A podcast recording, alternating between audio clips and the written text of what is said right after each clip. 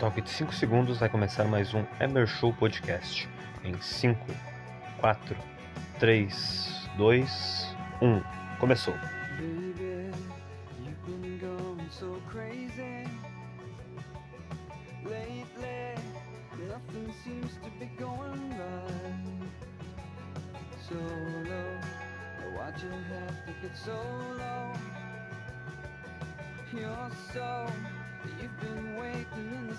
to warm. But if you sing, sing.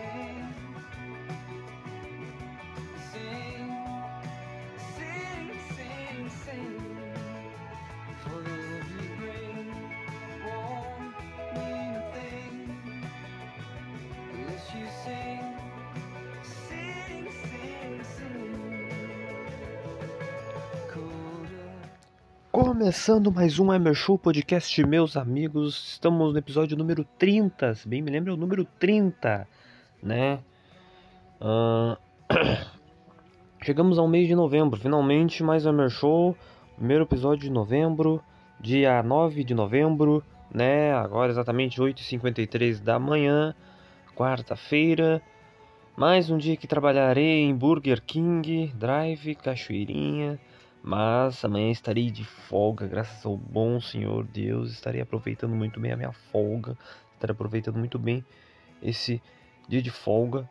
E hoje vou trabalhar o que for possível, né? né? Vou trabalhar bem. E, né? Ah, temos muitas notícias para darmos hoje, né? Já vamos começar daqui a pouquinho, depois do, do intervalo, né? Depois do break, né? Deste grande, dessa grande introdução. Ah, vamos falar de convocação, vamos falar de futebol, vamos falar de, de- das notícias pelo mundo, ah, do que tem rolado comigo nessa, se- nessas últimas semanas. Finalmente marquei minhas provas, minhas aulas práticas, né? Prova não marquei ainda, né? Poderia ter marcado junto com a, com a, com as aulas, mas eu resolvi pagar só as aulas. As aulas são 1454. Um absurdo, um absurdo o preço do- do- das aulas, mas é o que o Detran pede. E ah, a prova eu marquei, vou, vou marcar depois que eu fizer as aulas, né?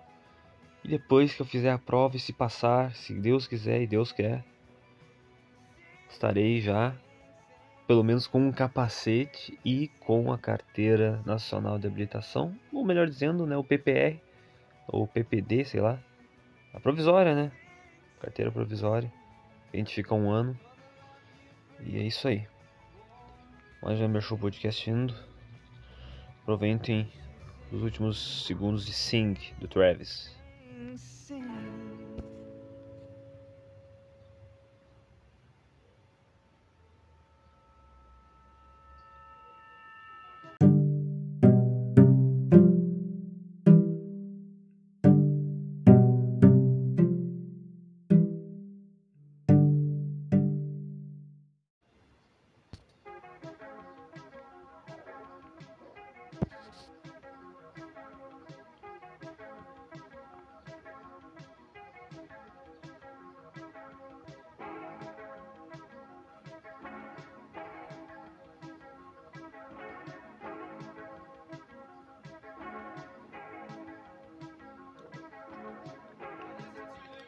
Vamos começar mais um Emer Show, meus guris.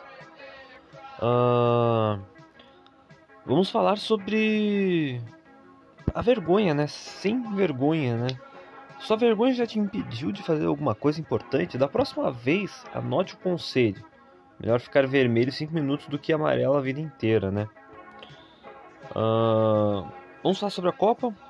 O Qatar já começa perdendo feio na Copa, né?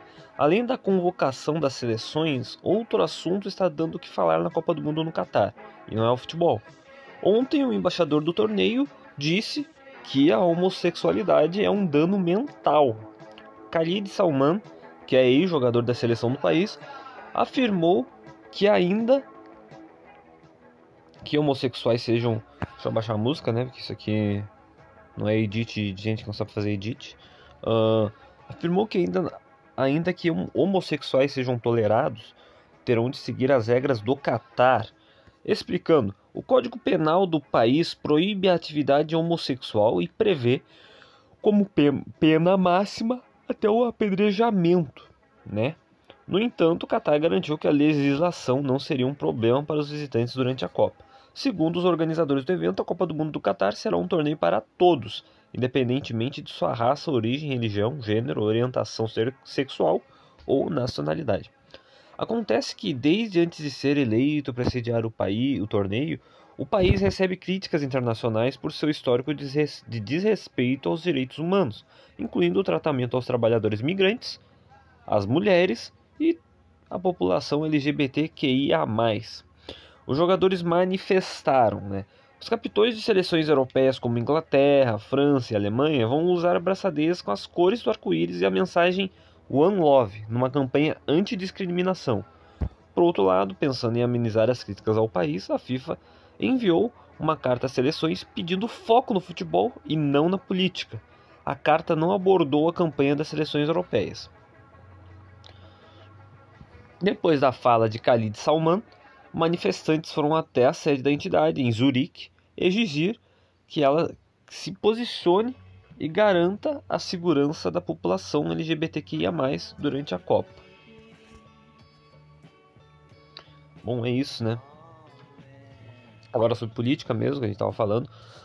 Alckmin define 31 áreas prioritárias para a transição de governo. Começando as mudanças, ontem o vice-presidente eleito Geraldo Alckmin assinou uma portaria que institui o gabinete de transição do governo de Lula. O documento lista os 31 grupos técnicos e vão debater temas como agricultura, assistência social, cultura, economia, educação e, edu e saúde. Alckmin também divulgou os nomes que irão comandar a transição na parte de economia, cidade e, e, e habitação e assistência social. Além dos 12 integrantes do Conselho Político, formado por partidos que apoiam um novo governo. No grupo da economia foram anunciados André Lara Rezende, Perso Arida, Guilherme Melo e Nelson Barbosa. Nas palavras de Alckmin, o time tem visões complementares. Enquanto os dois primeiros têm um histórico liberal, Arida e Rezende estão entre os, os pais do Plano Real Beck em 2094. Os representantes do PT, Barbosa e Melo, defendem a flexibilização do teto de gastos para atender demandas sociais.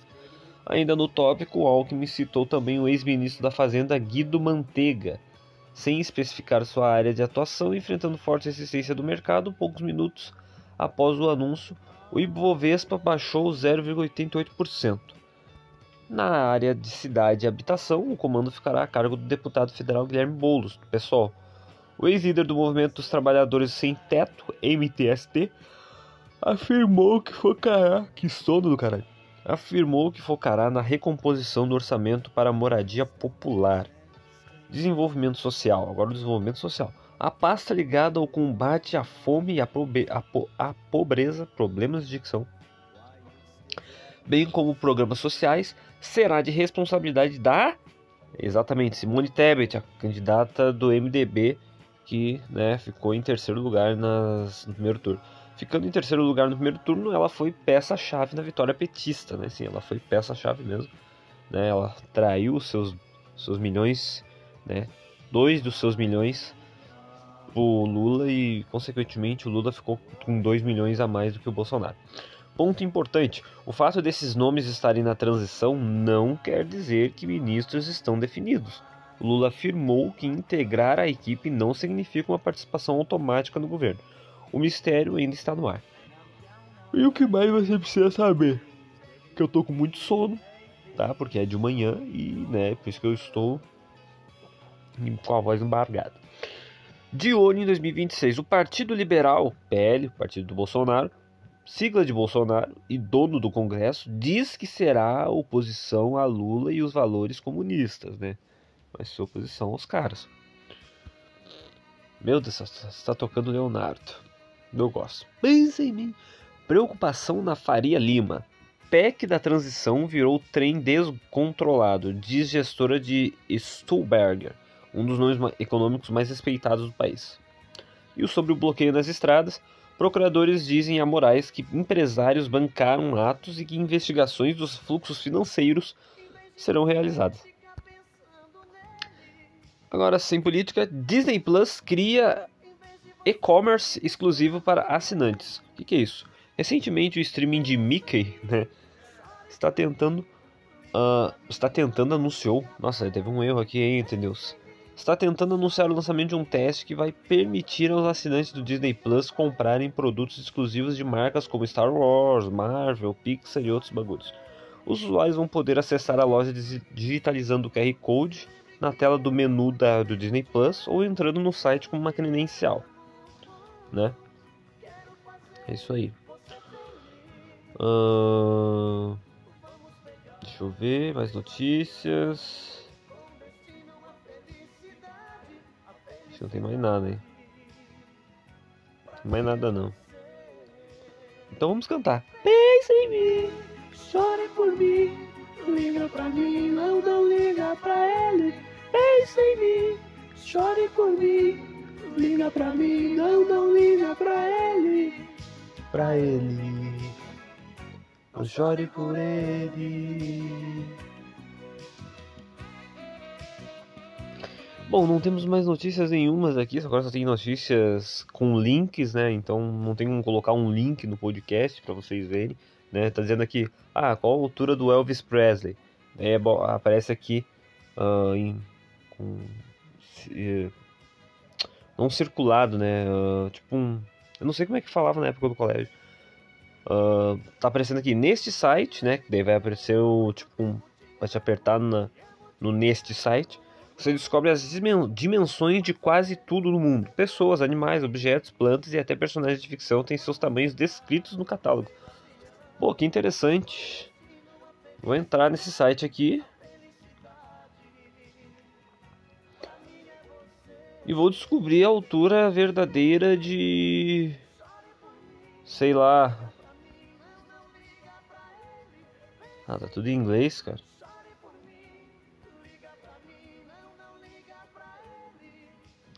Dá pra colocar aqui um.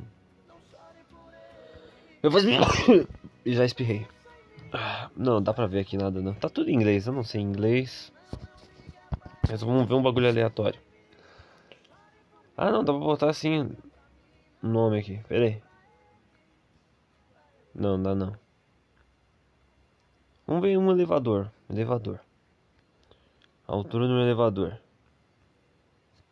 Cara, tá tudo em inglês. Dá pra ver não. Bom. É isso aí. Já deu. Vamos pro futebol. Vamos falar sobre seleção brasileira. Eu ainda tenho que falar sobre as minhas aulas práticas, né? eu marquei as aulas práticas para o dia 7 de dezembro. É, vai ser, vai ser em dezembro, né? Estamos no dia 9 de novembro. Por que 7 de dezembro? Porque eles só conseguiram colocar 7 de dezembro, não tem o que fazer, né?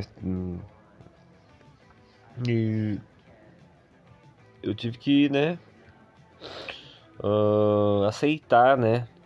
Senão não, não, não, não, não faria as aulas. E que, que eu mais que, que eu ia falar?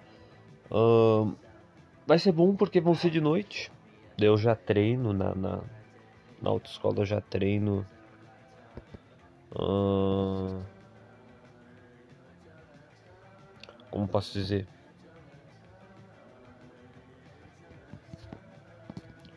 Eu já treino os refletores, né, o farol do da moto, né, a luz, né, ligando para não ficar escuro né? Mas vamos falar de futebol, vamos falar sobre a convocação, convocação da seleção brasileira, né? Os zagueiros. Nessas últimas semanas chegamos nessa, nessa mesma conclusão de que levaríamos o Bremer ao invés do Gabriel Magalhães. O zagueiro do Arsenal cometeu alguns deslizes e se mostrou inseguro nos últimos meses. E a Copa do Mundo é uma competição onde você não pode cometê-los. Em regra, de, em regra, deslizes se pagam com uma passagem de volta para casa, né? O Brasil teve deslizes nas últimas Copas e foi para casa. Bremer, apesar de poucos o conhecerem no Brasil por não ter tanta mídia, né, é um zagueiro bastante sólido e uma boa alternativa como backup na zaga. Bom, Vamos aos laterais direitos. Temos dois laterais. Bom, eu nem falei, né? Essa música é muito boa. Puta que pariu.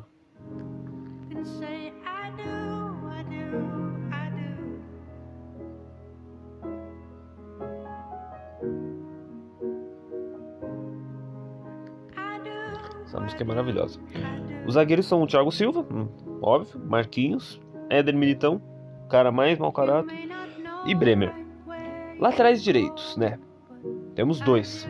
Bom, é um erro bem grande não levar o Emerson Royal. Acredito que o Tite, com esta ideia de usar o Militão como lateral direito, e, porra, espero que ele use, né? Porque os dois laterais direitos, um é muito velho e o outro, não sei. Não sei, dizer, não sei o que dizer sobre o Danilo. E. Ah, no mínimo, né? Espero que o Daniel Alves tenha um impacto de liderança, né? Um impacto bom de liderança. É um, é um atleta vencedor, extremamente vencedor. Na, na, questão técnica, eu tenho certeza que hoje ele é. Que hoje, né? Ele é um lateral, assim, já jogou de meia. Os caras devia ter levado o Emerson Royal. Sério. Laterais esquerdos temos o Alex Telles ou o Alex Santos. Nesses últimos amistosos, o Tite testou bastante o Alex Telles e ele exerceu bem os comandos dados a ele. A partir disso, praticamente se garantiu. Essa não é uma posição de nível tão alto. O Teles e o Lodge explodiram no futebol europeu no mesmo momento e caíram de rendimento no mesmo momento também. Mas Copa do Mundo é sobre ser útil em curto período. My love for you. O que a seleção precisa é que esses caras sejam úteis na competição. Depois disso, faz o que você quiser. Todos sabem o que achamos do Pedro, né? Eu já vou direto pro centroavante. Não é um jogador com nível pro primeiro escalão do futebol, ok? Mas ele é superestimado? Bom, porque tendo uma média inferior a 10 gols por temporada, ele sempre foi pintado como um centroavante fenomenal. E agora, quando finalmente fez uma temporada de alto nível, com 25 anos de idade, novo ainda, né? E mesmo assim foram 29 gols em 59 jogos, nada próximo de uma média de um gol por jogo ou algo do tipo. Titular em 12 dos 30, das 36 rodadas do Brasileirão, 33%, ele recebeu nada menos que uma convocação para a Copa do Mundo como recompensa. É um jogador do de futebol brasileiro em boa fase, de vez assim como o Jô, como o, o Marinho que pediu na seleção, né? Recentemente, entre outros, tá ligado? A sorte do Pedro foi que sua base, né, sua boa fase, coincidiu exatamente com o período da Copa. Cara, eu gosto do Pedro, tá ligado? Eu gosto muito do Pedro, entendeu? Uh, e queria que ele estivesse na seleção, mas junto com o Gabigol. Porque os dois juntos dá muito certo. Eu não acho ele superestimado, só que futebol brasileiro. Ele, é, ele é isso pro futebol brasileiro, né? Mas já para uma Copa do Mundo contra os caras fortes, não sei como é que funciona. Mas eu não. Aqui tá dizendo, não somos contra a convocação dele.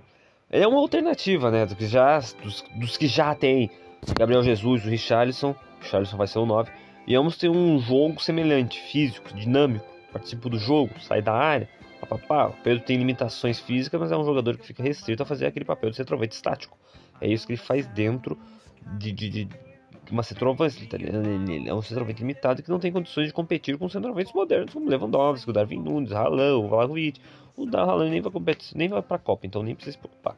Esses que ultrapassam os 34 km por hora na velocidade.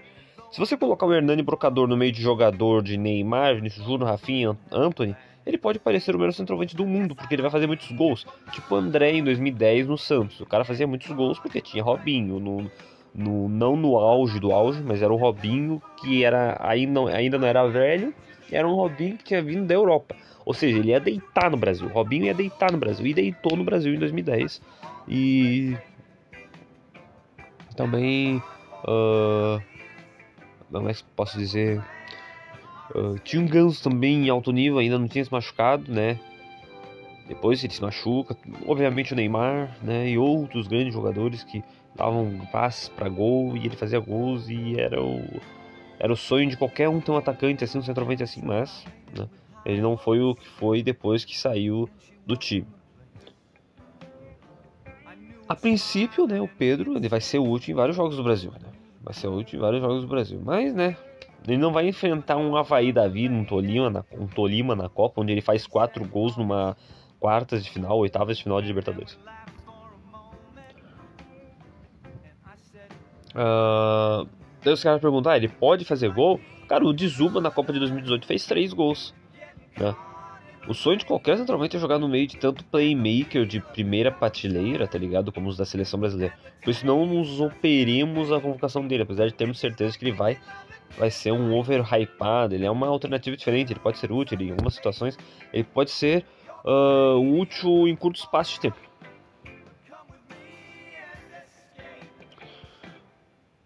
Aqui diz também sobre o Gabriel Martinelli, né?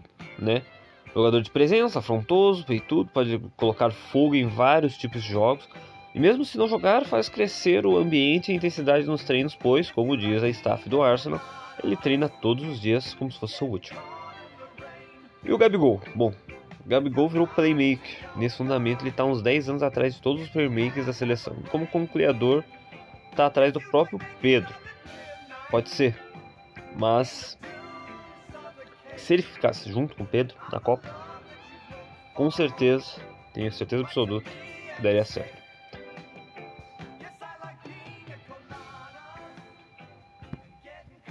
Então, vamos falar de Matheus Cunha. Matheus Cunha foi para a Copa também uh, e tá três meses, uh, sei lá, sem fazer gols, porque o cara tá 16 jogos pelo Atlético nessa temporada, fez nenhum gol, tá, foi reserva em 14, né? E com 26 jogadores é bem mais fácil de convocar, né? E isso favoreceu a seleção brasileira atual devido à fervorosa disputa por posição nas pontas. Imagino que os defensores vão sofrer nos treinamentos tendo que marcar esses caras. E essa música é muito boa. No time titular e reserva você só enfrenta Stiling, em 2018, o Tite levou 5 atacantes. Nesse ano, vai levar, 19, vai levar 9. O Neymar, o Vinícius, o Rafinha, o Antônio, o Richardson, o Gabriel Jesus, o Pedro, o Martinelli e o Rodrigo. E é isso aí. Que ataque, hein?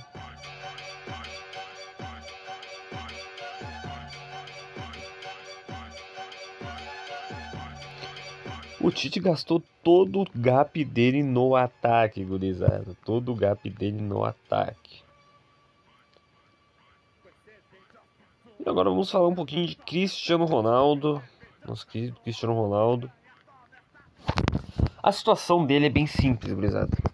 O Eric Ten Hag foi contratado para trabalhar para o Manchester United e não para o Cristiano Ronaldo.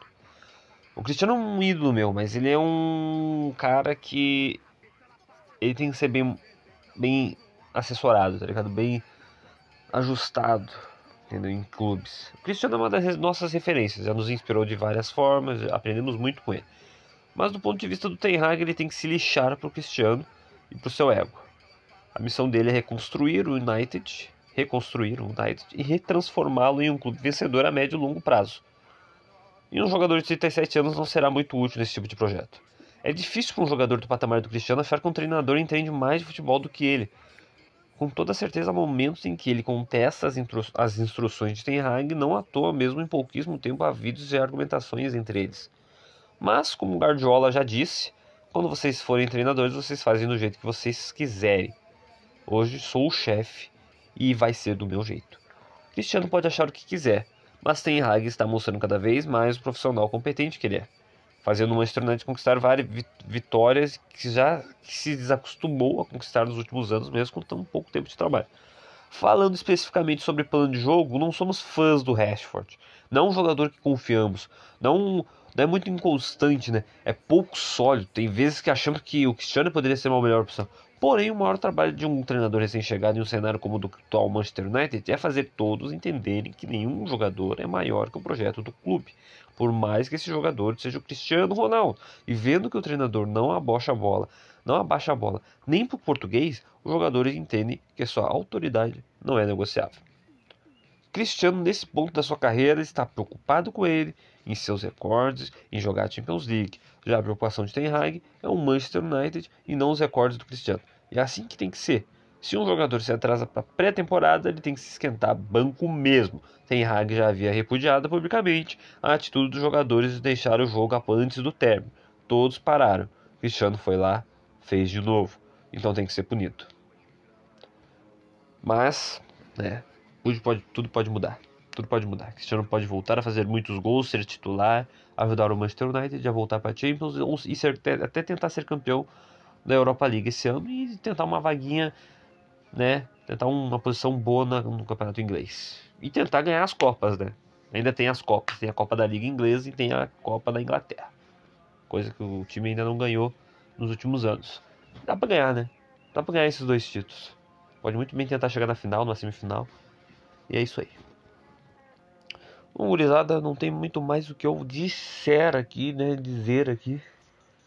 Porque esse podcast nos últimos tempos tem virado um mini podcast, né? Eu tenho feito muito poucos minutos, porque eu não tenho muitos assuntos a falar. Tento render bem, mas não consigo.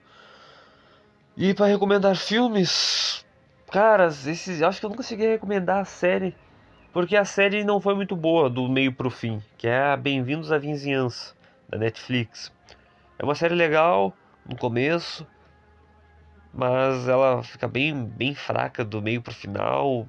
Acho as atuações, principalmente do personagem lá, do protagonista, bem. né? O cara não é muito, não é muito carismático, né? Uh, os núcleos são bem, bem fraquinhos. Não sei, uma. É pra ser uma série de terror, mas não, não, não, não consegui. Ou, ou uma série de terror ou uma série de suspense. Eu acho que é mais pra suspense. Mas eu não consegui achar muita uh, graça, né? não de rir, mas de, de, de, de, de, Como é que eu posso dizer? De. Sei lá, de. de entretenimento, tá ligado? Não foi uma série muito boa de assistir assim, do início ao fim. Foi bem estranho. Mas. É isso. Eu vou recomendar pra vocês. Se vocês quiserem assistir, tá na Netflix, é original Netflix. Isso aí. Espero que tenham gostado. Obrigado pela audiência, obrigado pela sua paciência e acompanhe aí, cuzões.